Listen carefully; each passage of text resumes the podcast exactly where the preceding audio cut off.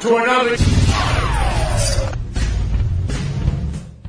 Welcome to Pottercast, the official podcast of the Leaky Cauldron. The leaky cauldron. The leaky cauldron. You hear that, Ern? The leaky cauldron. And now, Leaky's own, Melissa Anelli. Hey Potter Panthers, welcome to Pottercast number 41. We've got a great show for you as usual. Alex from the Remus Lupins joins us this week to tell us all about life as a wizard rocker and even play some live music. Jason, Laurie, and Sue talk in the modcast about the 12 uses of dragon's blood and the significance of Dumbledore having been the one to find them. In the Canon Conundrum segment with Steve Vander Ark, we talk about the voices behind the veil and what might be their purpose. Also, we've got a great mailbag for you. And we'll get right into Sue's news. See you later. Listening to the news? Again? As if a normal boy cares what's on the news. Hello, everyone. Here are the latest Harry Potter news headlines for this last week of May. There was a major casting change this week for Harry Potter and the Order of the Phoenix. Newsround reports that Helena Bonham Carter will now join the cast as Bellatrix Lestrange. She replaces actress Helen McCrory, who had to drop out due to her pregnancy, and that will complicate filming later this fall for the scenes involving the Battle of the Ministry of Magic. Miss Carter was nominated for an Academy Award for her role in Wings of the Dove and has appeared in such highly acclaimed films as Howard's End, A Room with a View, and was most recently seen in Charlie and the Chocolate Factory. Also, there were several bits of news as there was additional casting for the young Marauders in the Pensieve scene. For complete details on all of this, please click on leakynews.com for much more. Also this week, second unit crews were filming in the West Highlands area of Scotland for scenes for the fifth Harry Potter film. One report said a double for Daniel Radcliffe's Harry was on location filming by a lake. Principal shooting for the film is now on hiatus in order to give the actors a chance to study for their upcoming exams and enjoy a holiday until main filming resumes again in mid July. Harry Potter and the Order of the Phoenix is due next year in theaters on July 13, 2007. In book related news now, the publishing director for Bloomsbury, the UK publishers of the Harry Potter novels, has given a new interview where she says that she hopes book 7 will be released next year. Liz Calder said, quote, the next Harry Potter book is likely to come out in 2007. I hope so. End quote. We should caution that this does not mean that Book 7 is officially set for release next year. Jo has said that she is still writing the book, and there has been no official announcement of either a title nor a release date, but this is encouraging news nonetheless. Finally, in what is being described as the most unique honor to come the way of Harry Potter, a dinosaur has been named in honor of these books. Dracorex hogwartsia was unveiled last week in Indianapolis. This dinosaur was discovered several years ago and was given the name in honor of the books because after reconstruction, the skull of the dinosaur strongly resembled the dragons that are found in the Harry Potter novels. Very cool. Jo said of this dinosaur that she, quote, can't help visualizing as a slightly less pyromaniac Hungarian horntail, end quote. you can see some fantastic photos of Draco Rex in our galleries. It really is something.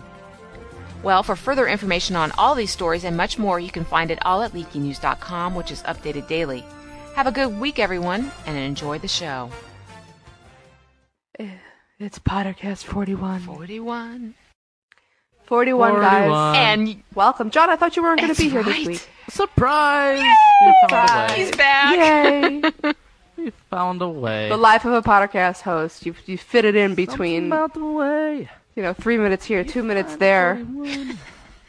Yep. John couldn't be bear to be away. No. I couldn't. I'd miss you guys so much. We'd miss you too. You see, I, I never talk to these two unless I'm recording. It's a true fact.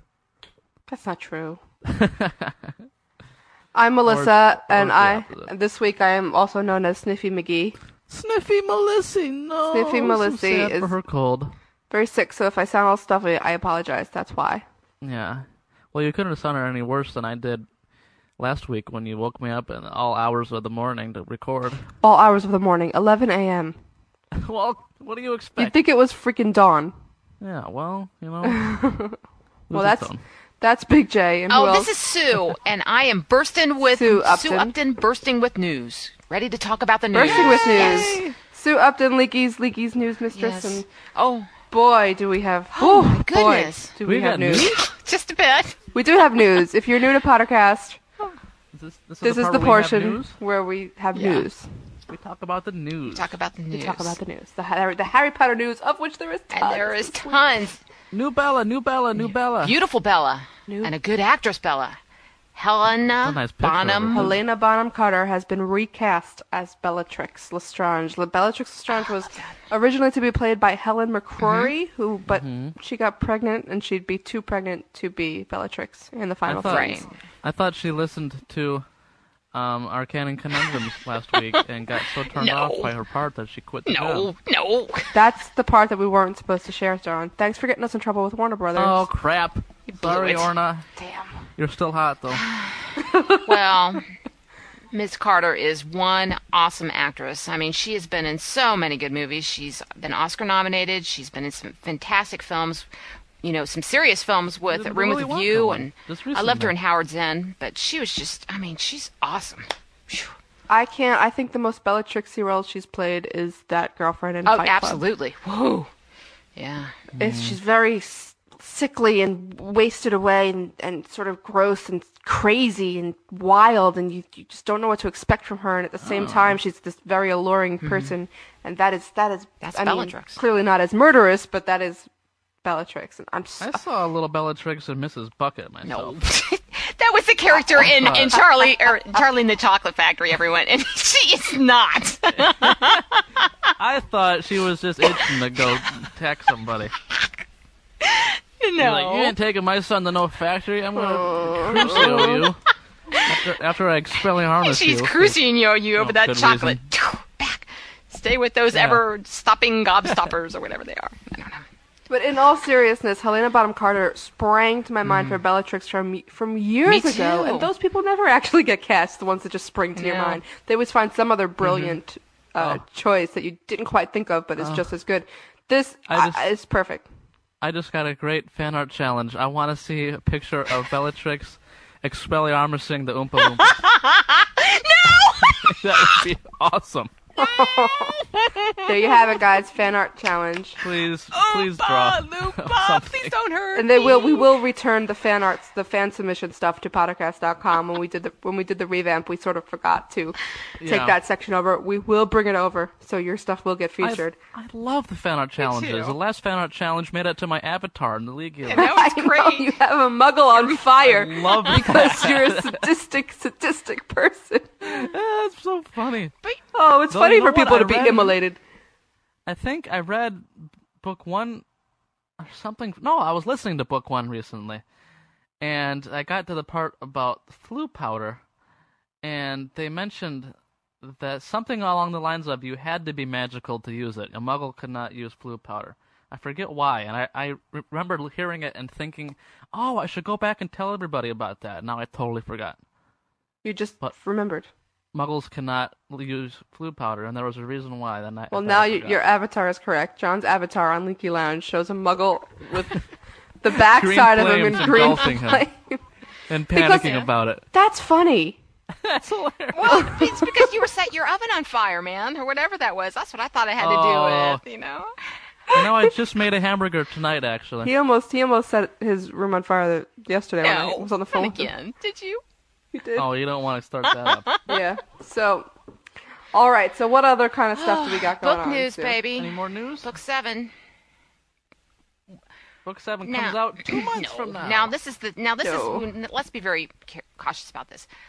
A woman named Liz Calder, who is the director of publishing publishing, excuse me, at Bloomsbury, gave an interview to a paper where she said that she is says that the next Harry Potter book is likely quote likely emphasis on likely to come out in 2007. I hope so end quote.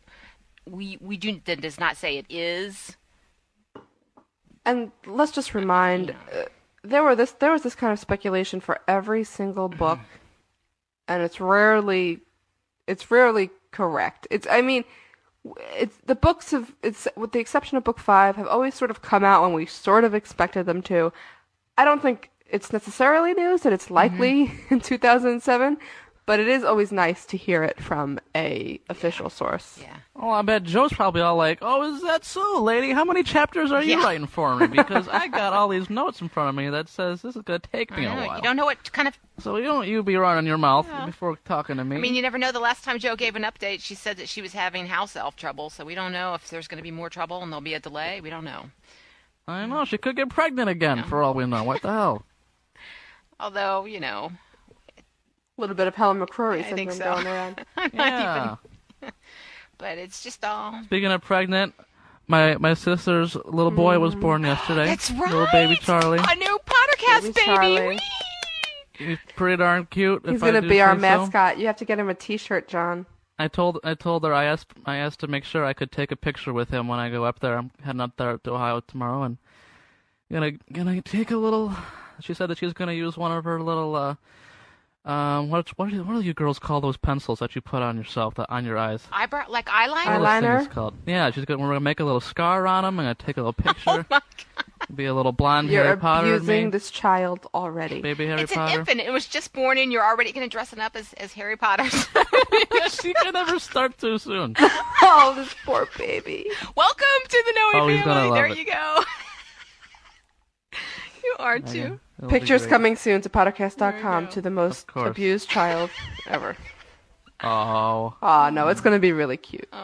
it will be cute. Oh, so cute. Um, there's one other thing of Any other news that doesn't have to do with my yes, personal there life? is Though I kinda one suck 'cause this is very my show. cool, unusual honor has befallen for Jo, and A great one, if I do say isn't it? so Why don't myself. you tell him? Why don't you tell him? It's awesome.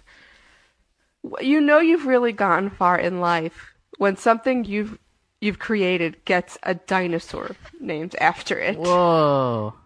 A dinosaur. I used There's to love dinosaurs. Dracorex hogwartsia. And as the person who donated the dinosaur said in our comments on LeakyNews.com, Dracorex comes from uh, king of king of dragons. They wanted it to be the king of dragons, so Draco Rex. Um, and Jo has said that she imagines this dinosaur to be a slightly less pyromaniac Hungarian horntail. Isn't that a great line? I love that. I, I love her. I, she just she's brilliant. has this way of putting this hilarious pin on mm-hmm. things.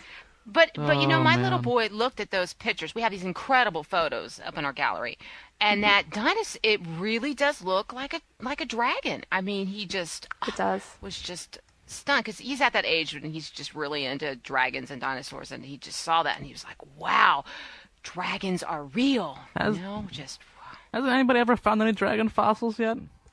um, Um, you, Fossils that they're digging up? Sue, John. I'm sorry. Oh, someone. Sue some and part I of the just reacted. Has to have found at least one. in the exact same way at the exact same moment. We all spend too much I think time so. together. Sue and I just went um to you at the exact same no? time. It was sort of like an um. Um, John, we love you, but no, Take dude. it as a no. Love you, John. Love you, dude, but Oh, shucks. All right. Well, okay. uh, Any more news before I start snoozing? coming soon. Coming soon to Pottercast.com. Your Pottercast, your ca- your PC gear, Pottercast oh, gear. Cool. Hells yes, PC gear. Coming in the house. soon. Put them on your shirts. Put them on your book bag. we I you know there isn't actually a Pottercast National Wear Your Pottercast shirt day thing. There will be soon. coming, It will but be- we'll come it up will with some planned. other way for you to to enjoy it. Oh, those boys. Okay, It's going to be National Buy Your Pottercast shirt day. it's going to be brilliant. One step ahead of the Awesome. ball. Let's do it, man. It'll be awesome. And then we can have everyone take We their wear it, and we would just be looking cool. We'll have a no, you hear John said it's going to be National Buy Oh, Your buy Pottercast. your- he doesn't care if you wear it. National Buy Your Pottercast Wearing shirt it's the important part No. because then people see it and they'll be like, "Where do you get that shirt?" And then they can tell them. In all seriousness, it will help support some of act- some of the activities we're trying to produce this summer. As you know, we're Oh, producing yes. quite a few, and it's costly. So, if once you see the t-shirts up, please do consider buying one. Um, yeah, buy one for your aunt and uncles and your grandma. do, do you? and your little baby cousins who you're going to I was gonna say, are we gonna make like little oh, sleepers? it's gonna be loved. We need to make sleepers now. You know, little one Yeah, onesies. little yeah. onesies. Mm, Funny. Podcast Oh, onesies. I did see a Chipotle onesie. Someone on the lounge put that up today. Oh, I I had a, on- on the front of it, it had a little arrow pointing up towards its mouth, and it said "Food goes here," and the, on the back pointing pointing towards his uh, little little tail there says "Comes out here," Oh God! and the little Chipotle pepper on the front. Oh, that was so dang funny. oh, Before John like like turns into a giant marshmallow of gooiness here. Okay, fine. Sorry, I'm I'm a little excited. You're the cutest thing ever, but this is not Mommy Yeah. Cast. Fine. Well, I'll, I'll save it for that show. That show is Yes. good. Maybe Okay. I can be a guest star.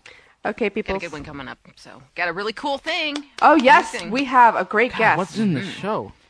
So much. We got Alex from the Remus Lupins. Woo-hoo! Awesome. And he's Rocking. and he's gonna sing live for us. You're gonna hear his music all over the place. Can you dance like a hippo? That's not him. Oh. Could be if he wanted to. I, I bet bet he he could do could. that I bet he could. Also, this week's canon conundrums. What is this week's canon conundrums? Veil. Kind of The conundrums veil. about the veil. The veil, The whispers The veil of the Department the of Mysteries, the, ex- the execution chamber, like to call it. You're dead people. I'm scared. I peed my pants. Thank you, John. what happened? Who was that guy? Okay, this week's canon conundrums about the whispers behind the veil, Whispers behind the veil. and we've got a lot of rest of great mm-hmm. show coming. So let's go to it.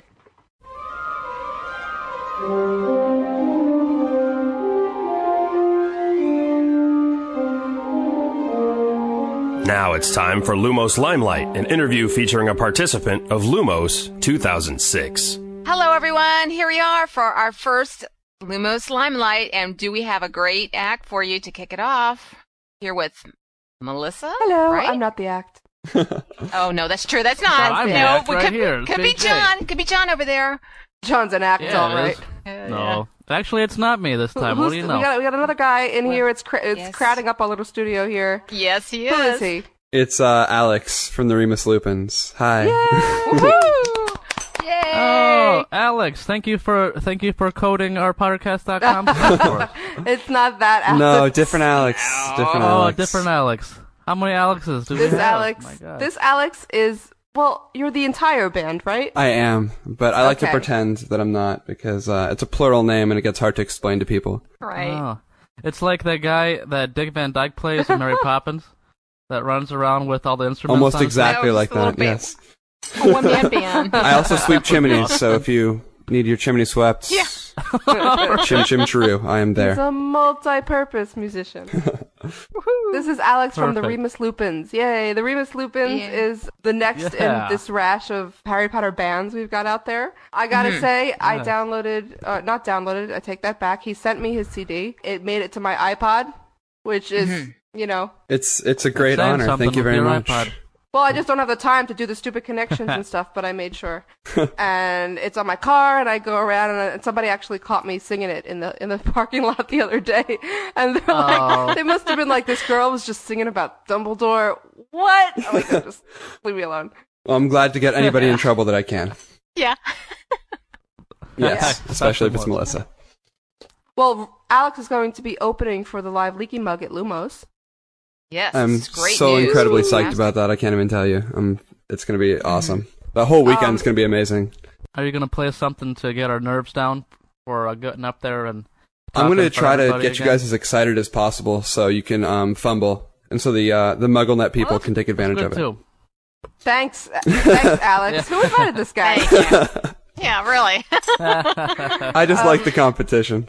I enjoy you guys. oh, yeah, we don't compete. fun. Not at all. We don't really. We just Uh, pretend nope. to, and it's fun. It's all in the act. Anyway, so yeah, so we want we want you to stick Nah. around during the show and like do the cues like like the guy on David Letterman. You know? Yeah. yeah. be like the Rickey Minor band from American Idol. I don't even know what John will- I John don't know will what get up that and means, sing. but I'm I will do that. You don't watch American Idol? I mean, of course I Oh, do. my. Good man. I don't watch that show. That Uh-huh. just sucks. Uh, but you know, I'm excited. I'm excited about you being there because your music is really good, and I think a lot of people are going to be just, just loving this music. I, I, you know, but I have to admit, uh, until a few months ago, I really did not know that much about you. Could you? How long have you guys? Have you been been touring, or as a group, I should say? Well, The group. uh, He's the group. I am the group. I am he is the crazy. I'm group, yeah. schizophrenic. Um, well, I've only been actually I only read the Harry Potter books last August, so I'm relatively new to the whole wow. Whole deal. But after I did, um, I just started writing songs about it because I thought it was uh fun. You know, just I started as a joke. Actually, I wrote a song about Snape after I'd finished Half Blood Prince, and uh, why Dumbledore had trusted him. I thought it was, it was just like a funny little song, and I recorded it and um, kept emailing it to my friends, and I got sick of that, so I just put it up on MySpace, and it just got this huge response afterwards. Since then, I've discovered there's this whole like wizard rock scene going on on MySpace right now, and it's really Yeah. amazing. And there's all these kids involved in it, and all these different bands popping up, and uh, it's just kind of grown exponentially from there. So not that long, probably since you know September of last year. I love the Dumbledore song because it says so many great things about Snape. Thanks very much. Like how many things? how many? What is the what's How, the m- lyrics? how many effed up things does he have to do before someone says, "I don't trust this dude"? it's a lyric Don would like. But what's your musical background before you started this? I just I, I had a band in high school and then I played you know as a solo artist for a little while, but um mostly acoustic guitar and uh, myself, just all sorts of uh, experimentation with sounds. I really like that, which I think I hope shows through on the record that I like to experiment with different you know vocal lines and different sounds. What's the name of the record? It's called Spells from a Broken Wand. Very cool. Yeah, how'd you Oh. get that? Well, it was originally called Tom Riddled Me This, and uh, then I didn't. It, it, it felt like it didn't fit. I don't know. I've always, as the band name suggests, I've always, I don't know, had a sort of kinship with with Remus Lupin and but also with Ron. Since I read the books, I just I really connected to those two characters, and I thought um, that a lot of the songs are kind of introspective songs about these different characters, and uh, I thought that Ron's broken wand and how every time he'd try to do something outwardly, he'd, it would backfire and reflect back on him. Sort of uh, captured what I was trying to do with the songs. You use a lot, there's a lot of harmonies at first because I really did think that there was another member because I was trying to listen. And so you record your own harmonies and your own backup tracks, or or who sings on some of the songs? Is it all you? Um, it's it's mostly me. The core of the backup vocals is is just me double tracking the vocals. But um, I had a friend of mine who's this amazing Broadway singer come in and uh, sing, so you can hear her on some of the tracks. And then I just had you know friends for the sort of group sing along parts of the record. Um, just friends came in and sang along with me. Who's your Broadway singer friend? Um, her name's Lee Pauline. She's, I mean, you probably wouldn't have heard of her, but that's the kind of singing that she does. Um, so one of the things when I started the band is beyond the fact that I called the band something plural, just because I thought it would be funny, is I, Yeah. um, I, uh, Yeah. made it so every song I would write a backup vocal part. So I would be forced to have, you know, this sort of artifice of more people being in the band. I don't know why I did that, but I think I just like to make my life harder than it needs to be, but that's what I I don't know anything about that. I like backup vocals. I think they make songs sound amazing, you know. Bop-bahs make me happy. Too. You have this whole sort of Monkees Rooney thing going on with the ba ba ba. It's like sort of summery, kind of sixties ish sounding. Um, what are yeah. your What are your influences? Uh, lately I've been listening to a lot of the Beatles. Um, I really, I love, love, love the Beatles. Um, and I don't know, I feel like I, I tried to put a lot of different influences in there. So there's definitely some Sondre Lerche, there's some of Montreal, um, a lot of the Beatles in there, a lot of the Good Cheer, who are friends of mine, um, that I, I put in there. And I just, I tried to make it a, a positive sort of sounding record because in the past I'd made music that was a little, you know, darker. And, uh, I wanted to take a different tact with, with the Remus Lupins. Excellent. One thing I've been, you mentioned your MySpace um, site. It was very cool. You're on tour. Is this right? Yeah, I went, uh, as I said, with the Good Cheer, I went and played some Yeah. shows with them in Arizona last week. And, uh, I took a good friend of mine along with me and he, uh, he videotaped everything. So we kept video tour diaries of the, uh, the trip. And it was just, it was a blast. Yeah, it's very cool. So, I mean, are you getting good crowds, or I mean, what kind of reception are you getting? Yeah, definitely. Um, I, it's always amazing to me whenever I play a show how many people show up and what a great response there is. Um, we were talking before about the backup vocals. I was worried about originally how I was going to do that because obviously I can't be singing two vocal parts at the same time. But, um, crowds and people have just been singing the vocals back to me. Like on, there's a song on Looking for Trouble, there's, uh, ba ba ba ba in the chorus and people do that back to me while I'm singing the main line. It's like, it's, it's surreal. It's amazing. I love it. Um, and that, yeah, that's a lot of fun. And I'm really psyched because at the end of June and beginning of July, I'm going to be in the Northeast, which is sort of like Wizard Rock Mecca. So a lot of Harry, Harry Potter fans out there. So I'm really excited to, um, get out there and play some shows with those kids too. What cities are you hitting? It's not completely solid yet, but definitely New York, Boston, Philadelphia, and a couple places in New Jersey.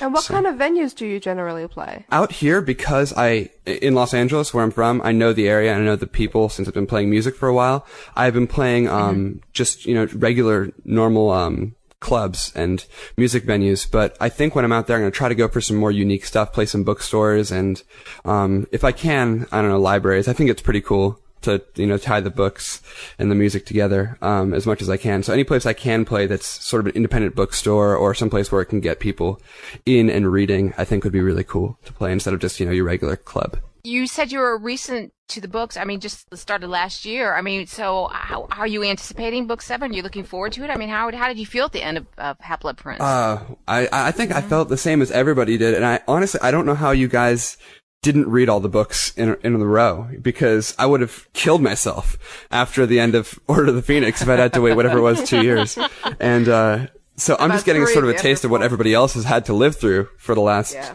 you know however many years. Um, it was really cool because I read all the books in just under a month, so I really experienced the whole thing, you know, all at once. And is I don't like the waiting very much, but I've got you know um, because I read it all at once. I've got all these questions fresh in my mind, and I know there's no way that you know she can answer all these questions in book seven. It's just not going to happen. So I'm sort of I don't know. I'm worried about book seven. What do you think of the movies? Um, I, I don't know. um, I liked the movies until I read the books, and then I saw there was so much more. There was so much that had been left out, and it. Yeah. I don't know. I feel like there's there's a lot of of darkness in the later books, which I really enjoy. I mean, I can't wait to see how they deal with with Order of the Phoenix and especially Half Blood Prince. But um, I really liked the last two movies a lot. I like the way they were handled more than the first two. I think it's starting to become, although they're changing more things from the book, which I dislike. Um, that I feel like they're getting the feel more right. That the you know the sort of uh, impending doom of Voldemort's rise is is making the uh, the movies more true to the books in some ways. Now, what's the coolest thing that's happened to you as a result of being a quote unquote wizard rock star? Uh, promise not to laugh. Sure. This this is amazing. I'm so psyched to be talking to you guys.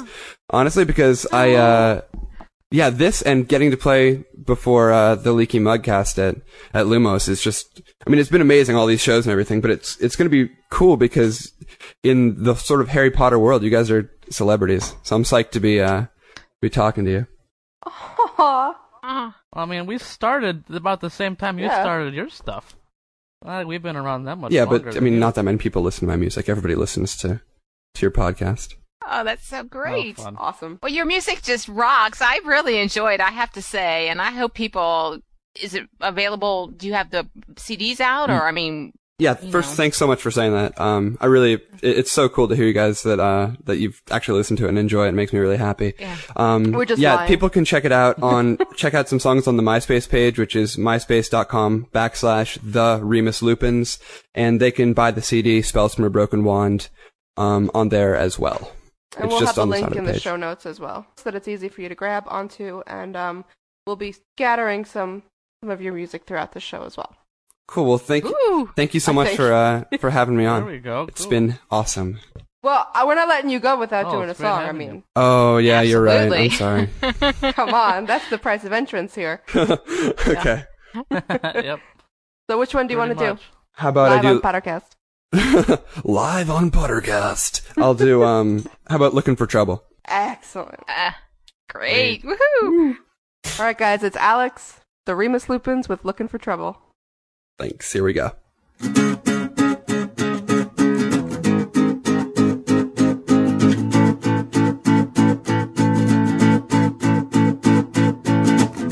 I don't care how much you write, I'm not going back to Privet Drive.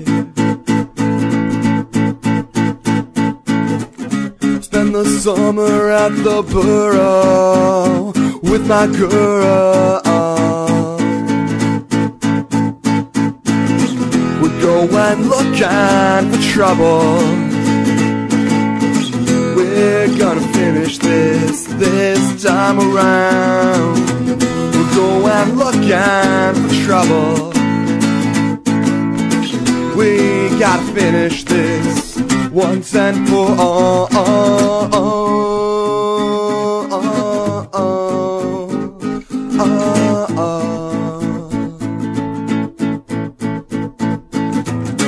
Don't go expecting answers and taking Hedwig with me.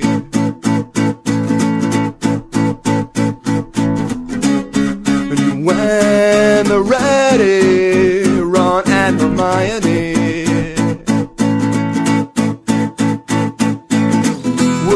And look out for trouble. We're gonna finish this once and for all. We'll go and look out for trouble. We're gonna finish this once and for all.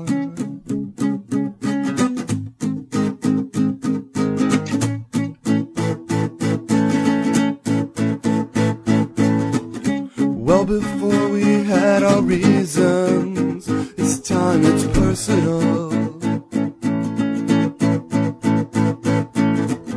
You can pretend that you don't care, but I know you cried when he died. We'll go and look at the trouble. We're gonna finish this this time around. We'll go and look for trouble. Talking about you know who. We're gonna finish this last time around. Go and look out for trouble. We're gonna finish this this time around.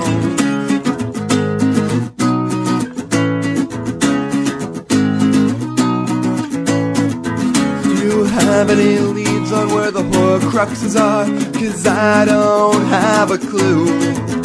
I don't know who R.A.B. is. Do you? Do you?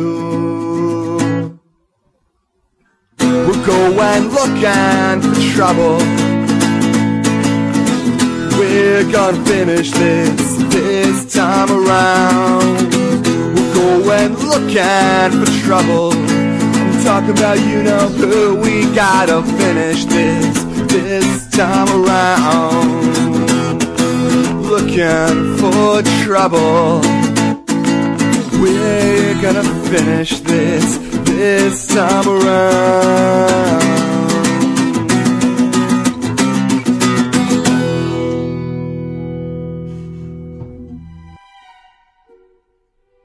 Hear the voices behind the veil, you need to have been squirted by a Mimbulus Mimbletonia. I think this because Luna, Ginny, Harry, and Neville were squirted by the Mimbulus Mimbletonia on the Hogwarts Express, and are the same people that are able to hear the voices. I have heard theories saying that you can only hear the voices if you have seen someone die.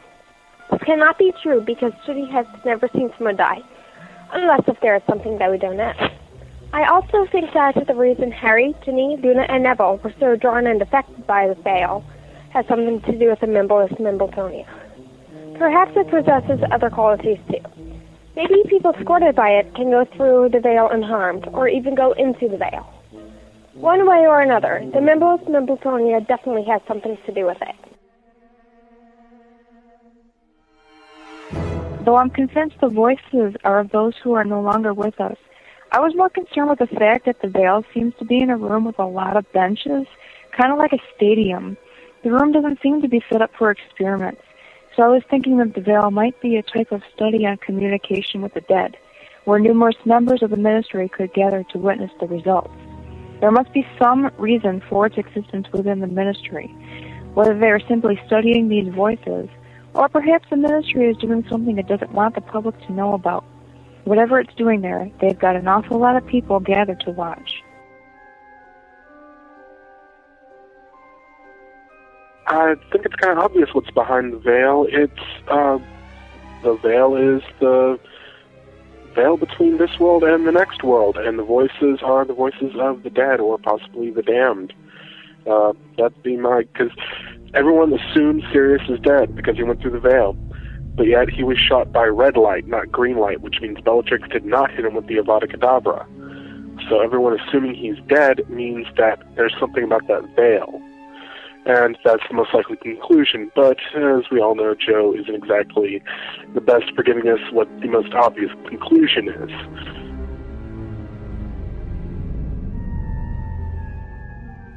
I believe that the voices behind the veil are the people who are stuck in between living and death and it's a place where they go to, and you know they're not quite ghosts.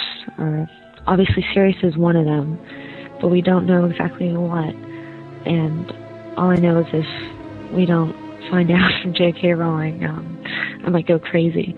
There's got to be some one of life's mysteries, you know, that we can't find out. Just like with psychology, the brain, we don't know how it works. The mind, if it exists.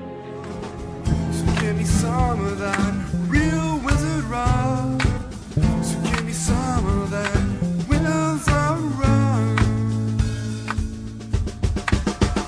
So give them what they want. A hundred rolls of parchment by daylight. Put your wand behind your ear.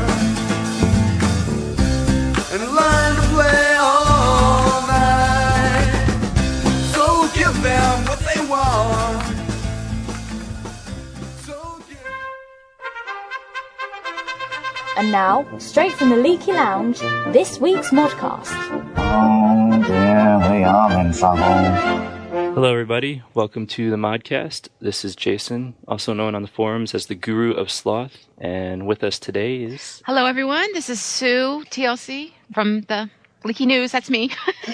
And this is me, Laurie Damerel, also known as Asphodel Wormwood. And today we're going to be discussing, not for the squeamish, Dragon's Blood.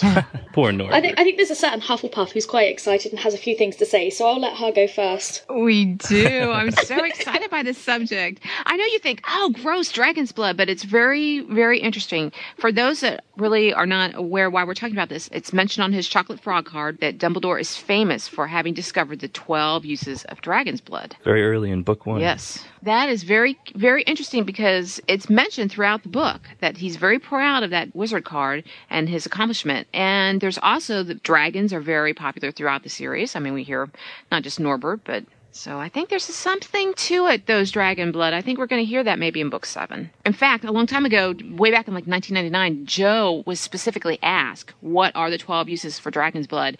And she refused to answer. She said that, she, the, Right. but she did say she did give us a clue. She said that the twelfth use is oven cleaner.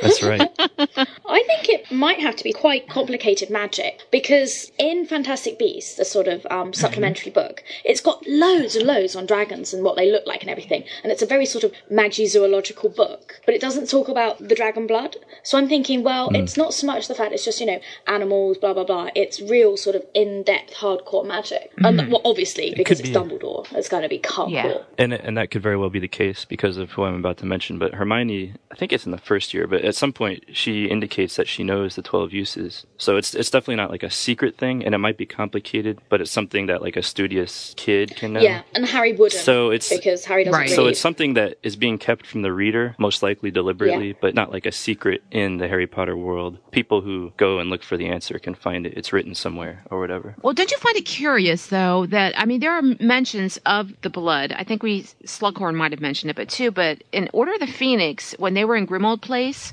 I remember Harry was speaking about an ornate bottle that was full of blood. But why would anyone keep blood around the house, especially that family, if it didn't have some sort of Yeah. important dark I find it- Well, I mean, you got to figure that whatever the some of these uses are, they're probably some of them are pretty powerful or special or rare because I mean, dragon heartstrings are used in wands. Like Mhm. dragons are obviously a very magical animal with lots of different powers and probably different special parts of their anatomy, like their horns or whatever, have Mhm. different uses. So You know, it's really interesting because it wasn't in, in mythology too, like the Legend of Saint George when he, s- s- you know, after he killed the dragon, did nothing grew on the ground from the blood? Yeah, it was really, really sort of toxic. Dragon blood. Mm-hmm. I mean, there's lots of different. I mean, depending on the culture and and the series of legends, there's lots of. It shows up in a lot of different stories and a lot of different legends, and sometimes you know drastically different ways. It's always kind of a significant, like powerful substance that you know has these different properties. It's not normal blood. It's not like if just something that you need to worry about washing out of your clothes with cold water or something. But you know, it's really interesting because dragons have been around, like you were saying, for centuries. I mean, centuries and centuries, and they've Hmm. just permeated, you know, mythology and legends all the way back for as long as we can remember. And all the I way around rem- the world as well. Right. And didn't at one point over like in China or somewhere, didn't they equate the dragons were like half unicorn or didn't have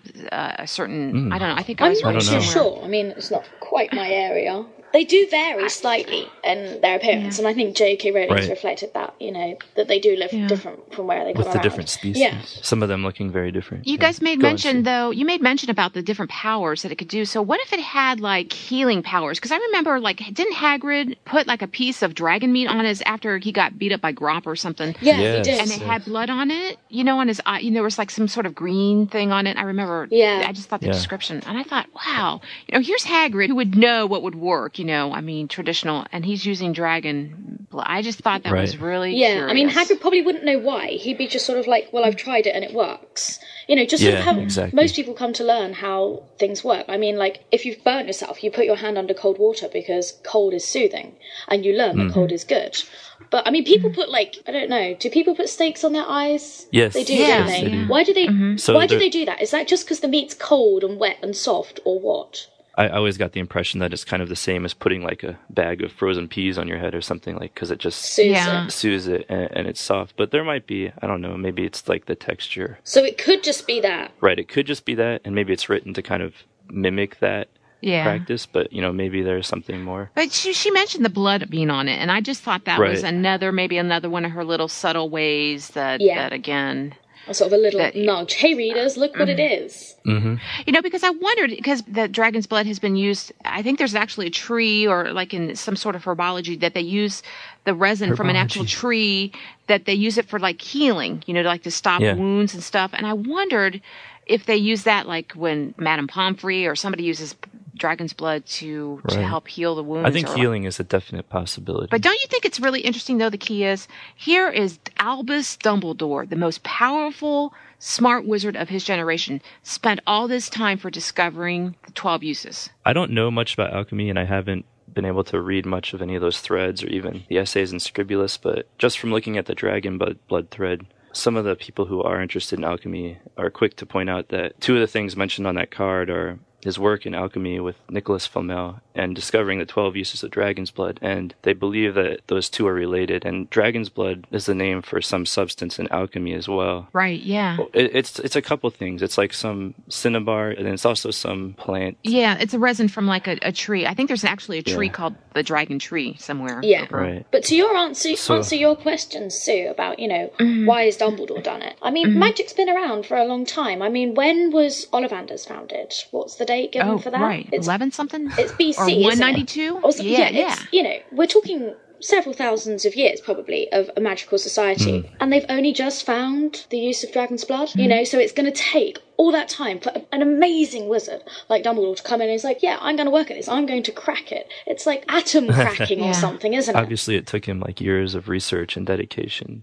But you know what? And- though, that, I mean, th- that's a good point, though. But see, I also think too that it was also mentioned on that card. He defeated the Dark Lord Grindelwald, and mm. and we have been talking, speculating that maybe it has something to do with the Horcruxes. And I wonder if the twelve, if one of the uses of that blood is that it can destroy something like the gold or or something that the locket, Right. you know, So some use in Yeah. Horcrux destruction or- or, creation. or creation, you know, to help help fight this this terrible thing or uh, help fight the Mm-hmm. evil. I don't know. And if we think about clues and Grimmauld Place, you know, there was the Mm-hmm. locket there, and there was the vial of blood, and that could, like we were saying earlier, that could be another one of Jo's. You know, oh look, guys, look, two things. You know, they're pretty close Yeah. together. They're in the same building. But, You know, take the hint. I'm trying to tell you something. Another place we saw dragon's blood used by someone was Slughorn. Hmm. You know, kind of a run of the mill use. He like he was just using it to fake his own blood. Yeah. Um, when Dumbledore and Harry went to get him, the, f- he had dragon's blood, obviously, and so he probably knows something about some of its uses. And I don't know if we can. Well, yeah, as a You know, potions, you know, very competent. I mean, he was a potions master for a long time, I think. some people thought that it might be used in the Felix Felicis, or how do you Oh, say that, or something like that. would that be would that be something that you would have easily like it just seems to me that would be an expensive thing to have Dragon's blood. yeah because i can't imagine Yeah. that they just randomly go out and like you know harvest dragons like they do like with Well, he was chickens about saving know? it too. Yeah. Once he got it off the wall, he wanted to put it back in his jar. Yeah, but I agree. It's it's. I don't think it's it's something that is easy to come by. I don't know. It's just so interesting to me because she know. I mean, there's these like little random remarks because like didn't um Fred and George send Percy some dragon dung or something, right, you know, or something. That's probably a little easier to come by. I don't think the dragons are holding on to that. No, I don't think so either. but what do you guys think about the use? Uh, I mean, do you think that we'll see the dragons again, though, in in book seven? I just, The dragons Mhm. themselves? yeah, like Norbert. Do you think he'll he'll be? It's a good question.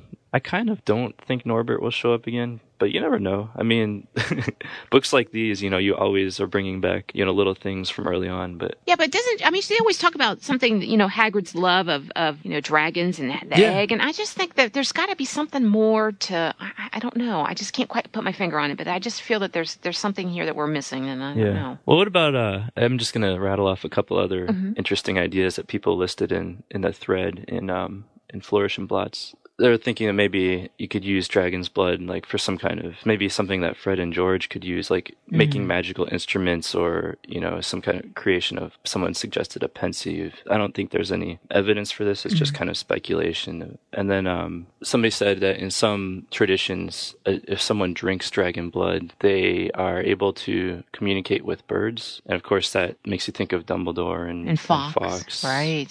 Does it have protective? Um, uh, uh, is there a protective element? Do you think too with that? If it was you were to drink it, I don't know. In s- I think so in some traditions, and in others it might be like poisonous. I mean, it just kind of depends. Right. That's interesting because um, I remember when I was doing my wombat, and one of Mm-hmm. the questions was I think it was something about what shouldn't you use in um, food or cooking, and one of the Oh, things was dragon's blood. One of the options because it was all Hmm. multiple choice, and one of the options was dragon's blood, and I'm like, why is she throwing that in? You know, Right. Mm-hmm. can you use it Yeah. in cooking, or is it just you know just one of the wrong answers? Cleaning.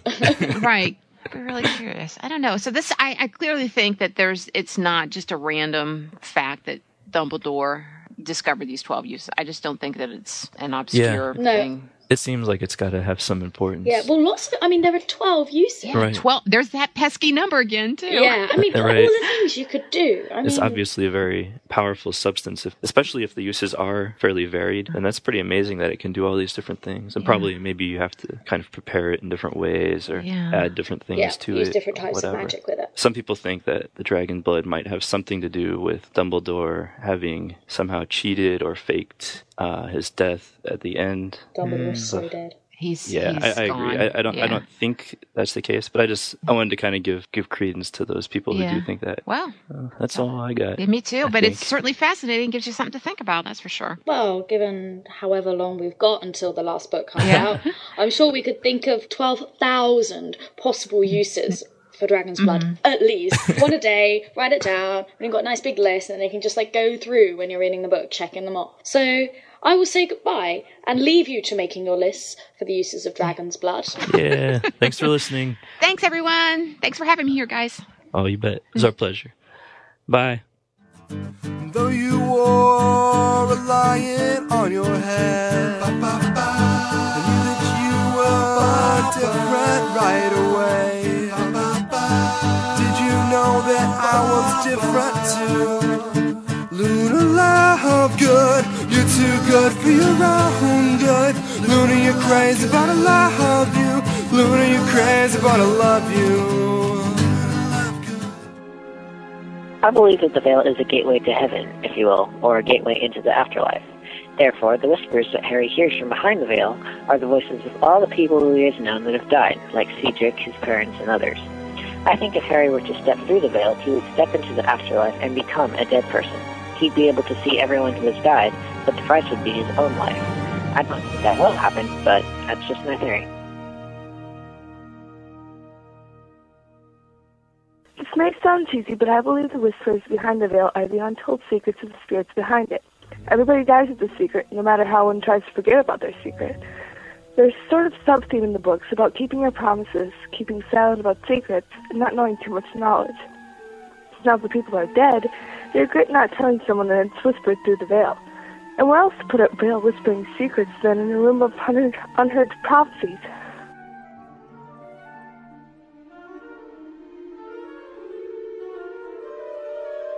I think that the veil is sort of a one-way portal between life and death, and that those like Harry and Luna who have seen somebody die are particularly sensitive to it.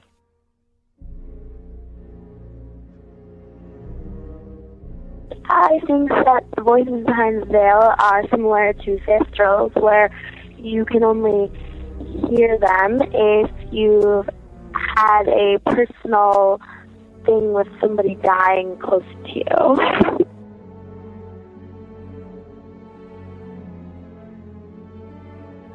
Definitely think about the whispers is that maybe it's just you know all the people that have died and it's kind of like a portal between the living world and the dead world and kind of like the the thestrals if you saw somebody die then you could see the thestrals same thing if you maybe if you saw somebody die you can hear the voices behind the veil I think that the voices behind the veil are of those who maybe have fallen behind the veil. We're not too sure if any witch or wizard has fallen behind the veil, um, except for, for Sirius, because that's how he died in Book 5 and the Department of Mysteries, so I think it's a really good guess. I think that uh, the voices are actually the uh, the prophecies from the next room, and that people that have a prophecy in the next room can hear them, which is why Harry could hear them, and maybe Luna, because she might have a prophecy in the next room, and uh, or it may just be that uh, anyone that is seeing death can hear uh, hear them also, and I think that will ultimately become how Harry can hear the prophecy in the end.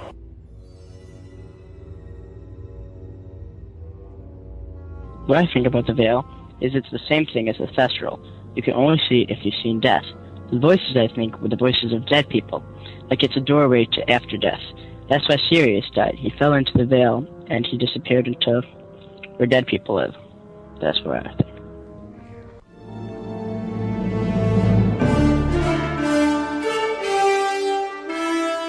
And now it's time for Canon Conundrums featuring special guest Steve Vander Ark from the Harry Potter Lexicon. Listen in as our panel tries to figure out one specific issue from the Harry Potter canon. Who could possibly figure that out? And here we are. Hello. How's everybody doing on this Canon Conundrum 6? Canon Conundrum. Doing okay. I hear another voice other than my own. that sounds like a baritone. His name rhymes with P. Yeah, this is this is Steve of the Harry Potter Lexicon, and uh, Hey. delightedly joining who now? This is Melissa from Leaky. And this is Sue from Leaky. Hello. I love Well, this one. week's canon conundrum is about the veil, This one and makes the me voices scared. behind it. Why? This one makes me a little nervous. Why? This topic makes you Because the nervous. Veil was very scary. That was a very scary chapter. Well, it's you know it's a it is a very scary scene because it's almost like it draws people to it. Like Harry and and and Ginny and Luna all sort of start moving toward it, and it freaks let's- Hermione let's- right out, which is interesting. Well, let's hear it, shall we? The canon behind the veil. Harry scrambled down the benches one by one until he reached the stone bottom of the sunken pit. His footsteps echoed loudly as he walked slowly towards the dais. The pointed archway looked much taller from where he now stood than it, than it had when he'd been looking down on it from above. Still, the veil swayed gently as though somebody had just passed through it. He had the strangest feeling that there was somebody standing right behind the veil on the other side of the archway. Gripping his wand very tightly, he edged around the dais, but there was nobody back there. All that could be seen was the other side of the tattered black veil.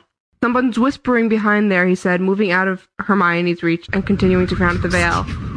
Can't anyone else hear it? Harry demanded, for the whispering and murmuring was becoming louder without really meaning to put it there. He found his foot was on the dais. I can hear them too, breathed Luna, joining them around the side of the archway. There are people in there. Something hmm. finally slid back into place in his brain. Sirius, captured, bound, and tortured, he was staring at this archway. And then on the other side of the veil, Ginny and Neville were staring, apparently entranced, at the veil mm-hmm. too. So we've got Ginny, Neville, Luna, and Harry affected, but not Hermione or Ron. We don't even hear Ron at all in that scene. Well, he says I'm here because Harry says something. Well, it's interesting though. Did you notice that Harry, who is one of the things, one of the uh, ways that we see his magical ability, is that he has the ability to sense when others are around. He senses Sirius's presence as a dog. He senses the the Mm-hmm. uh, Barty Crouch Jr. in the forest, um, and so now in this case too, he senses these uh, this other presence nearby. So I mean, it's it's it's to me that says that it's real people because he wouldn't sense it otherwise. Well, I think I think a lot like of the the consen- consensus was that it's kind of like a, a portal into the the netherworld, if you will, or to The next life. the next life. Heaven. Yeah, Mhm. Necropolis. I guess in mythology, I don't know. I, I can't remember the name. I think it's Samhain or something. That the legend was that, like at one night of the year, that the dead comes back, and it's kind of like ties into Halloween that the spirits can communicate. And I always kind of like thought that veil was kind of like this this Sam Samhain at all times. I don't know. I don't mm-hmm. know if that's accurate or not. I don't know. Mm. But to how they hear those voices, I don't know. Do they have to experience death? I mean, do we know that? We don't that- know that. No. You know, I mean, I don't. That's the Thestrals, right? But not not the Right. Right, but I'm but sure. again, you've got I listen have. to the people that you've got affected. You've got Harry and Luna who mm-hmm. can see Thestrals, but then you've got Neville and Ginny who are the two who reacted the worst to the Dementors ah, because of the horrors in their Ginny- past. So whether or not they've seen death, they have a sensitivity to some larger or future existence. I mean, Luna clearly uh, kind of proclaims almost a Christian worldview at the end of the book when she says, "Well, it's not like we'll never see them again. Remember the voices in the veil? I mean, that's what uh, that's what she says. So she's looking at it almost as a as a, like a gateway to heaven. yeah. You know, that's the way Yeah. she's talking about it. It's a Yeah. nicer way to look Yeah, at it, I I, think so. Well, here, my question about this whispers, though, is that do you suppose everybody hears the same whispers, or are they Mm. hearing a manifestation of people they've lost whispering in their own head? Well, that's good, John. I think I think I think you. That's a good point. I bet it is the people that they've lost. Right. So if Harry could have focused Because- enough, would he have heard his parents? Theoretically. Well, then how how come Harry? If Harry is good at sensing people, then he sensed Sirius. Sirius wasn't wasn't there Right. yet. You know. Yeah. So and then the whole mm, question of what? did Sirius really die? Yeah. or is he just back there? Well, I think it went back in chilling out. time. What do Okay. you think of that? Oh. maybe he's a Horcrux. Okay, let's No, go on. Okay. But no, you know that veil whole thing. I don't understand how it came. to I don't understand enough about it. How did it get into to the man, Ministry of Magic and somewhere in London? How did this? How do they study it? I mean, what do they do? Right. Just sit around and you know? How did it Yeah, get it's there? almost it's I so mean, do you think- ancient. Um, was it Did there they build the before the ministry around Ministry it? of Magic? And they built the Yeah, Ministry of they I Magic mean- around around it. it, or they move it down? it had to have been if it's dating back to quote unquote the beginning of time it's then it would predate you know the material that makes up the veil so it seems like something they would have built something around do you, do you see what Mhm. i mean unless there was a wizard at some point that was so powerful that they, he could channel an opening to that death Mhm. world and they built around it so that they you know would would house it in this very Yeah. sacred place Or they maybe they found that someone like this was this giant artifact that they moved to the ministry, but then Mm. like is is it portable? And then how did the British ministry get a hold of it if it was some discovery made somewhere? Right. It's- Right. Now, now you're looking does at every like country have a death portal Or Yeah. is this is this essentially an invention, but because of the of the nature of the of the force that it's dealing with, it's it like decays or, or you know i mean it looks very ancient but we don't know that it actually is you know it could be that they that they have that they're trying to analyze death and they're as they do it they build constructions which are trying to channel this energy and the energy itself is so powerful that the that the whatever they build just sort of starts to fall apart Hmm. Well, what I found amusing is that I didn't we didn't hear anything described around the veil that would suggest studying. Like you think you'd see a bunch of long well, a whole bunch of stones. no stone you see long stick. or some the sto- the pebbles. Colosseum, as if as if they sit, all, they all sit Well, I around sit and it. stare at it. Mhm. No, I don't see anything that they're poking or listen to the voices it. I think that quite possibly, I think it could currently be used as the means of an execution. No, we asked for that. He said no. Oh, It is for study. They sit there and and, and listen study to the I so, voices. Maybe Mine- they just sit and listen to the voices. Try to try to analyze, try to try to sort out one from another, and try to follow one Well, where's all thread. that mm-hmm. equipment then? That could Mhm. be mm-hmm. too. You know, the, the unspeakables could Yeah. think could sit there mm-hmm. and and try and sort of commune with death and and understand what's happening back there without actually going through it. it. That may be you know, and because because they work in there, they do have the sensitivity to death. So maybe that's why the people who who heard it did because they have the sensitivity to death Mhm. already. So to work in there, you have to have Mm-hmm. that sensitivity, and you can you can you can sort of try and sort out. Do you think it? Do you think it's happens it's back is this as a sensitivity to death, or is it like the psychics that are just oh, aware of all the other energies around? Like like you were talking about Harry having this this percept, so he has extra. I don't want to say ESP, but I mean his just No, his it's he's a just sixth more sense, is what I refer to it as. yeah. Right. And so I'm trying to. I don't know. I think it'd be really cool if there were wizards or witches that had other abilities, because Mm. the only things, I mean, correct me if I'm wrong, but the only people that have magic that not everybody has are the seers. Well, no, you And got there's metamorph other magi. people- Yeah. and and you know there is there's a whole list of types of magic of magical people on the lexicon uh, who have specific skills and so it is possible that that the unspeakables or the, the people who work in that area are people who have shown themselves to have a particular sensitivity toward that sort of a thing Well, if, if that's possible, then then I definitely think that Luna would be one of those, Mhm. one of that bunch. Mhm. Okay, so then here's is this is the fact that Harry is so sensitive to that is that something that we're going to have to expect that at some point maybe he is going to have to push Voldemort through that doorway Ooh. and go through himself? I would be sort of let down if that's the end of Me Voldemort. too. Something I just noticed about the veil, which I didn't hadn't quite Mm-hmm. before. So the veil is, is always fluttering very slightly as though it's been touched, and it just it just hit me that it it's because it might be because that people are dying all the time, and there could be somebody basically passing through it all the time. And if that's the case, Yeah. then it's not just that this is a manifestation of like a, an opening to the death world. It could be The door. actual death. Yeah, the Mm-hmm. door.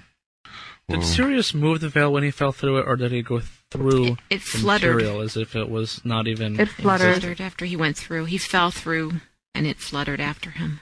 Here it is. Harry saw the look of, of mingled fear and surprise on his godfather's wasted, once handsome face as he fell through the ancient doorway and disappeared behind the veil, which fluttered for a moment as though in a high wind, then fell back into place. Most depressing You know- line in the book.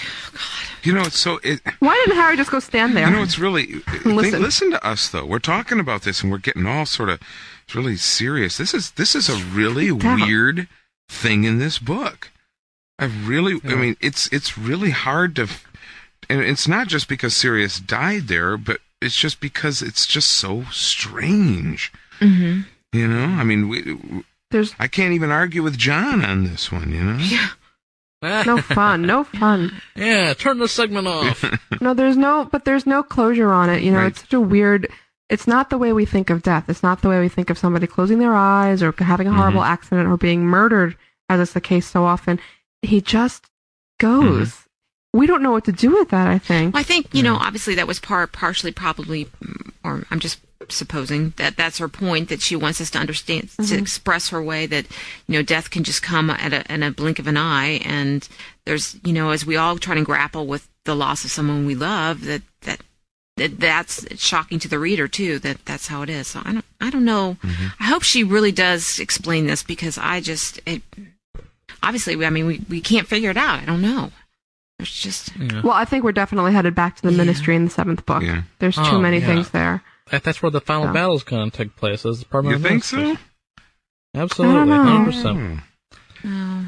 I don't know. I, I just I, I just wonder. I I think I, I I I just this is this is just such a weird concept. This whole veil thing, and I think part of it is I think Jo really wants to give a sense of, you know, death is real, but Mhm. at least in her worldview, it's not the end. And so she gives those words to Luna, who is the the one who who speaks from this sort of otherworldly perspective anyway. But I think that, that that whole picture she has of death is is meant to give us a picture as fans of in her world anyway, there is another there is an afterlife and and this visually gives us that moment. See, uh, the interesting thing at the end of the book, Harry walks around trying to get comfort, trying to find.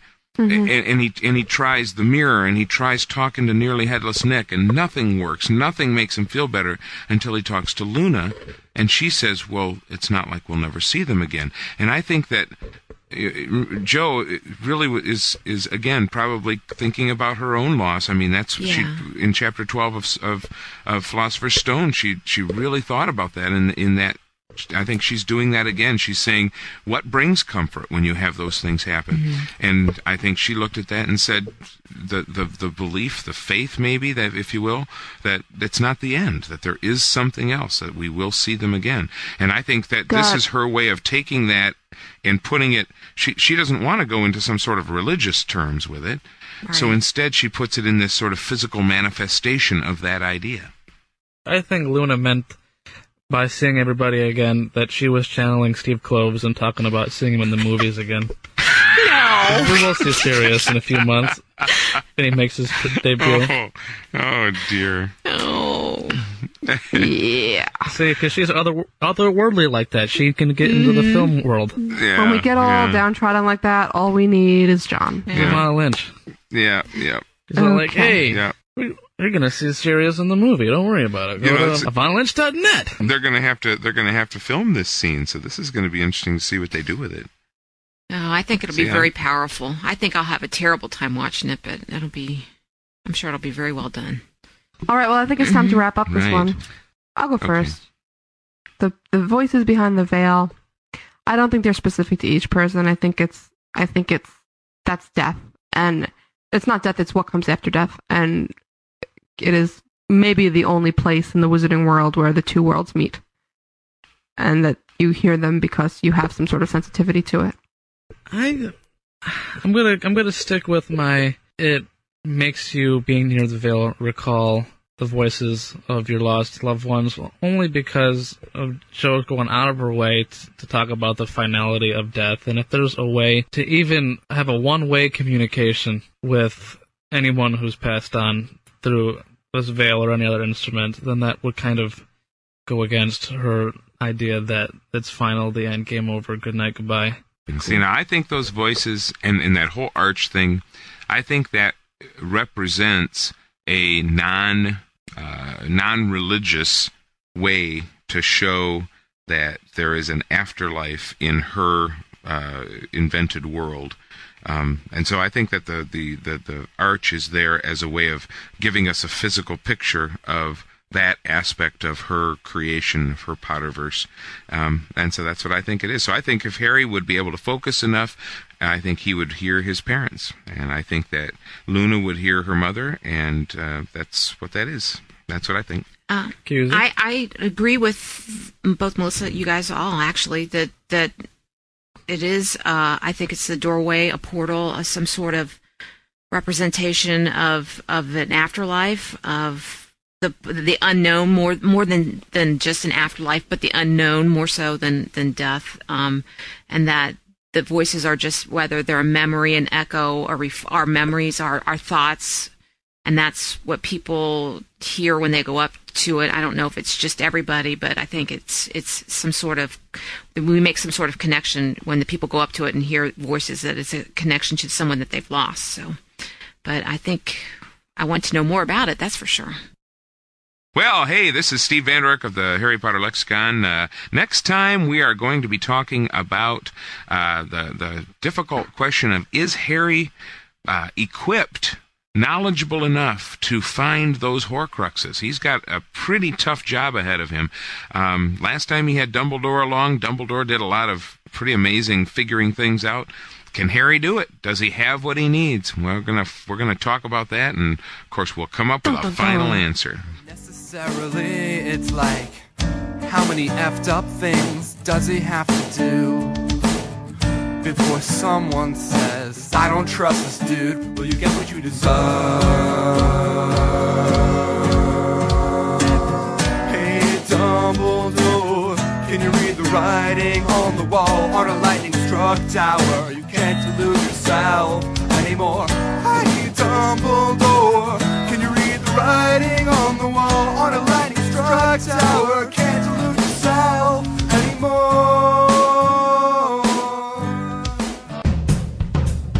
Okay, welcome. Podcast 41 is done. Yay! We're on to podcast 42. Wow. Which means only nine more podcasts till Vegas. Woo! I'm excited about Who's going to that. Vegas? I don't know, a couple people. A people. lot of us. I prefer to not go. it's quite a long plane ride for me in Miami here. I prefer Yeah. to kill you. Yeah. I prefer. Yeah. what a great show. You know, the first 40 podcasts were, you know, Oh, fair. But this is probably one of the best ones we've done since then, I'd have to say. Yeah, John. Of these next 40 podcasts, probably one of the better ones so far. Your thoughts, Sue? Pretty good I hear crickets in the distance. Hey, you know what? The good thing about having 40 podcasts behind us is that I have recorded lots of your two's laughter to put in wherever I want to. Like right here. Oh, okay. Oh, wait. What are we talking? Okay. Do we want to talk about all the things of yours I've recorded that I could just slip onto the feed when nobody's looking? You haven't recorded nothing. Oh yeah. Uh oh. How about a certain sound file in which you told me I could not possibly be recording? I don't remember anything. Um, mm, we're gonna not go further than that. Boo. I I own you, John. You didn't pwn me at nothing, lady. Oh, oh, you want to push me down? I'll do it. I'll do it. You won't do anything, lady. Wait. I need to apologize to the people of England. River Thames. There. You know, I practiced. I thought it was River Thumbs. don't know. Isn't that the correct I think people need to apologize to Sue because my gosh, ninety percent of the people in the world probably mispronounced that. And she said Thames, we said Thames Thames. She goes, oh okay Thames, and still we get eight hundred emails from everybody screaming at her that she didn't say. God, people, would you relax? I, I really did I want, feel I want people I really to call in and tell me how to pronounce every river in the Tri City area Tri-state. of Miami. Yeah, Yeah. every river in the world. If you can call up and pronounce the name of every river in the world, then maybe Sue will apologize for mispronouncing. Maybe. Maybe. Till then, I don't want to hear it. Oh, so Oh, we didn't. please do, because Okay. it's, it's Oh yeah. I still can't say messing the show up. Chipotle, right? It's Chipotle. oh, it's Chipotle, Chipotle. It's not something we talk about anymore. oh, okay. We don't. Way to go, Sid. So um, I had a question. Did you guys take those? You know, la- in our lounge, we had the, those Wombat wombat, things. I didn't got do it. Smoked, man. I, I I'm going to I be got struggling uh, on these. exceeds expectations. these. Did you? Not. No, those were I did have the answer sheet though. I got busy and Managed didn't to take get it. An A.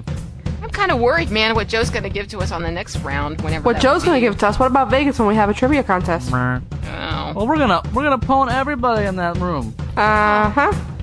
I I'm don't gonna have a crib sheet five feet long underneath my desk. I don't know. I think we need to we get will Steve in phone. here to help us or something. Give us crash tutoring cram classes or something. I Who? don't know, man. Steve from the lexicon. All the lexicon. Well, I people think have Steve to- is gonna host it. Oh, okay. Well, But I don't think he can be allowed to go- help. Oh, shoot, give us darn. help. You know what I'm gonna do? We I'm screwed gonna- ourselves on that one. I think so. I'm gonna rig up my Skype to a little earpiece. And I'm gonna have Jo up on Skype. She's going to tell me the answers through my little earpiece as she hears them. Dude, I bet you some of these tests, she wouldn't even get everything right. Probably. No. Oh, man. I mean, I, I can think of it this way. Can any of you remember, off the top of your head, any random thing we've said on these past 40 podcasts? No. No. And think of how much she has written. Hey, somebody should make us a podcast quiz. That'd be a great idea. We should totally have a podcast quiz. I want if you if you out there feel like making a podcast quiz, do it. We will put it on Pottercast.com and you can get one of those little avatars you can put in your signature and blah blah blah. And it'll be so much fun. Oh, that's a great idea. Like some of the really random We'll things. even link to your MySpace and get you more uh, friends. Because friends are important. Friends rule. Yeah. I'll be your MySpace friend. Do you John, have do you a have a MySpace? I opened it once when we tried to test the countdowns for the MySpace, and I think since then I have gotten a few friend requests, but I have forgotten how to log back onto it, and they have went The same thing happened. I, I opened one for work about a year and a half ago when MySpace was not was not nearly what it is now, and I was looking for something at work, so I just sort of opened it, forgot about it. People started finding it, and now I get friend requests and friend requests. And friend, ah. it's so strange. It's the same thing as Facebook. I like Facebook. That one's a little easier to figure out, I think. Yeah. It's less, it's less complicated. MySpace is just a little crazy. Just stuff everywhere. I don't even I don't know how to deal with it. Yeah, I get overwhelmed by technology. I don't know how to make things like websites and profiles. You're such a liar. Does it ever bother you that you're such a liar? hands. What? Did it ever bother you that you're such a liar? Never bother you that you never believe a thing that I say? Well, why do you think that is? Hmm? I wonder. Dawlish. Dawlish. Dawlish. Dawlish fans. WS. Okay. Oh, dudes. Do we have anything of interest to say in this wrap Anything wrap to up? say? Is this going to be our third worst wrap up Probably. ever? Might be. Might be, but this is, you know, it's a holiday weekend here in, in the States, so, you know. Hey, guess kind of what? just- In an hour and 20 minutes, I get to see X Men 3. Woo! Yay. Way for promoting other franchises, John. Thank you. That's good. Hey, man. you know, that franchise is done, though, after this movie, so Oh, that's true. it's all good. I haven't seen any X Men movie. What would you think if Ian McKellen was Dumbledore? Oh, Oh god. He would have been fabulous. Start me. I, I wanted that him. so badly way back God, when. he'd have been hardcore. I even had some. I even exchanged a couple of emails with some. Maybe I shouldn't say this with some Warner Brothers, like like like just just gossiping, just talking amongst ourselves, nothing, but just saying how great he would be in the role. And um, but it wasn't anybody in any. I don't want to make this wasn't anybody in any decision making capabilities. It was like the same thing as talking Yeah. to a friend. It's like, oh, wouldn't it be cool if blah blah blah blah blah. Ah. I Oh, think it was Micah, actually, It was she's Micah. to. but it was. Yeah. Just, oh gosh. well, he always said, he said he's already playing a, the one wizard in his lifetime, I think. That's all. You know, that just means that they didn't offer him enough money. No, he says that he thinks he got the better wizard of the two, and Yeah. that was before book five was even published. So I'm I'm thinking that maybe he didn't. Yeah. I love Gandalf and all, but our wizard's the guy. Yeah. Oh, Dumbledore could totally pawn Gandalf any day of the week. The only spell that Gandalf knew how to do was make his little staff light up and get those baddie things out of there. It was his Expelliarmus. It was. That's pretty much basically what it was. Probably, yeah. Actually, it's pretty close. Yeah. Very sad. Dumbledore would just kind of look at him. He's like, "Are you serious?" and he would just reducto him, and he'd just be like, "The end. Goodbye." Well, in, in the books, uh, to be more fair, as a Tolkien head that does a little bit more. But you're right, Dumbledore's he's a pretty powerful dude. I don't know. And Mc- Dumbledore just does it with with like a, a wink and a smart ass attitude and Oh, I know. so much style. You know what I'm looking forward to? Oh, So Dumbledore. since we got the news about, is it Helena or is it Helena? How do you, Bonham Carter? How do you say? Halloumi. I don't know. But that scene with with Dumbledore and Voldemort, and isn't she in there, or does she run away when the little fountain comes to life? I'm just looking forward to that final four when she's saying, "Harry, baby, Harry." Oh, when she does that baby voice, I know, because that has to be one of the creepiest things ever. You have this psychotic witch doing a baby voice. Oh, it sends bugs up your Yeah. insides. And a hot one on top of it. Well, she's gonna look real gross. They're gonna they're gonna rat her rat her Oh. up because that's what Bellatrix looks like. Yes. Might have to give her just a little bit of Yeah. allure, just kind of like, hmm, So you can see that you old. might have been good looking. Right. Now you're just freaking me out, kind of look. Yeah. Oh, it's gonna be great. I tell you what, I'm looking forward to that scene, just because, like, the same reason I looked forward to the Shrieking Shack scene, Mm-hmm. getting all those adult actors, all those awesome actors, all in the same scene, just going at it. Yeah. Yeah. Think of who's going to be down there I know. at, at that battle. I know. Fine. Gary, I mean- Gary Gary Oldman, Ray Oldman? Fiennes. Well, not Ray Fiennes. He'll be up there later, but Yeah. but uh, Michael Michael Oldman. Gambon, Gary Gary Oldman, um, Well, Brendan Jason Gleeson, Isaacs, Jason Brendan Jason Gleeson, Isaacs, yes, No. R- R- Lupin guy, David Neville, Thewlis. Harry, Hermione, and don't not forget all Hermione. the, all the dang kids. No. Oh man. It's gonna be a dang. David Thewlis. Yes, I said Lupin. I, said, I knew his name. Just I making- never I'm just Can you imagine though Say his last name the properly. scene between her and and Gary Oldman because they are just two intense actors. Can you just imagine that? Taunt me, ha ha. You know. Oh, I know because she gets to do it. She she shoots the final spell. I know. Oh, Crazy lady. Ah. That is so cool. can't wait. Man, She's per- I mean she's perfect. She's perfect. Awesome. Uh, I'm a little disappointed in their decision to use a a Superman bedsheet as the veil No. because they ran out of money for the. Talk about the most design. random of comments. Superman. Well, they didn't have any Harry Potter bed sheets. Though, you know what I bought my brother for, for his birthday? One of those cool I Love Ron pillowcases from Hot Did Topic. you really? He loved the crap out of that thing, yeah. Okay. I love the I Love Ron pillowcases. you have a brother? My brother in law, Oh, your brother-in-law. the Okay. big daddy to little Charlie. He has an I Love Ron pillowcase. I bought it for him for his birthday. I was He's, you know, almost 30 is all. nothing wrong with it. Yeah, not no. He loves that thing. I Laughed give so hard when I gave that to him. I have to say hello to anybody listening who's listening for the first time from IS2 in Staten Island, where I spoke today. Oh, hi IS2. Seventh graders. How'd Melissa do today? She was all sick. I was all sick, and I and I stood up and, and spoke in front of them, and they did not listen, Oh no. as twelve-year-olds tend to do. Yeah. You didn't listen all about journalisms? We did talk about journalism, and we talked about Harry Potter, and I gave out T-shirts. You and didn't listen to a thing about Harry Potter? What's wrong? They listened, but you know they're twelve, and so they have a little bit of the ADD thing going on. Oh, they got something with the and schools. On, I mean, let's be fair, not about ADD, but the school's almost done. You know, so it's like you know, okay. Yeah, they're like, please, another assembly. Who is this lady guy? yeah. But it was fun. So hi, if you're listening from that class, you guys were oh. cool. Oh. Bye. I think you had a good week, everyone. Are we just goodbying now? I need co- I need cough medicine in, in a bad way. I'm gonna start going like this into the into the mic. Oh, we have to call you Crookshanks after that. Balls. Gross. I feel like Crookshanks over here. Yeah, that's what I just said. I'm gonna call you. She's the fur balls there. She's got. Hey. I do have full, full roll. I'm trying to hide it, but some of it might have snuck into the recording. Do you think there's anything to Crookshanks rhyming with Grubbly Planks? Actually, those rhyme. Yeah, do you think there's anything to that? Well, I don't think that Crookshanks is an on Animagus. I don't think so. No, I he's a think half poodle. Crookshanks is Grubbly Plank. No. It's not No, monk no, dung no, I flesh. think no, no. Crookshanks is an Animagus Black. No. No. It's true. All right, can we leave? Yeah. Okay, fine. this concludes your random wrap up, everyone. Thank you. Oh. The worst podcast wrap up we've ever. No, it's not the worst. Probably like second or third worst. Yeah. Okay, bye. That one week was just miserable. Yeah. Just go! You wait All right. Glad we're setting new standards. Yes. Later, skaters. Enjoy the weekend. Okay, bye, Uncle John. Enjoy the time with the baby. Oh, thanks. Johnny. Hope you feel better, Bye-bye, Melissa. ladies. Bye, everybody. Have a good week. Love you. Oh, and about time too. We've missed it. I confess myself disappointed. Now, if you don't mind, I'm going to bed. Great Scott, no wonder. Look at the time. We've been here nearly four hours. Spooky how time flies when one's having fun.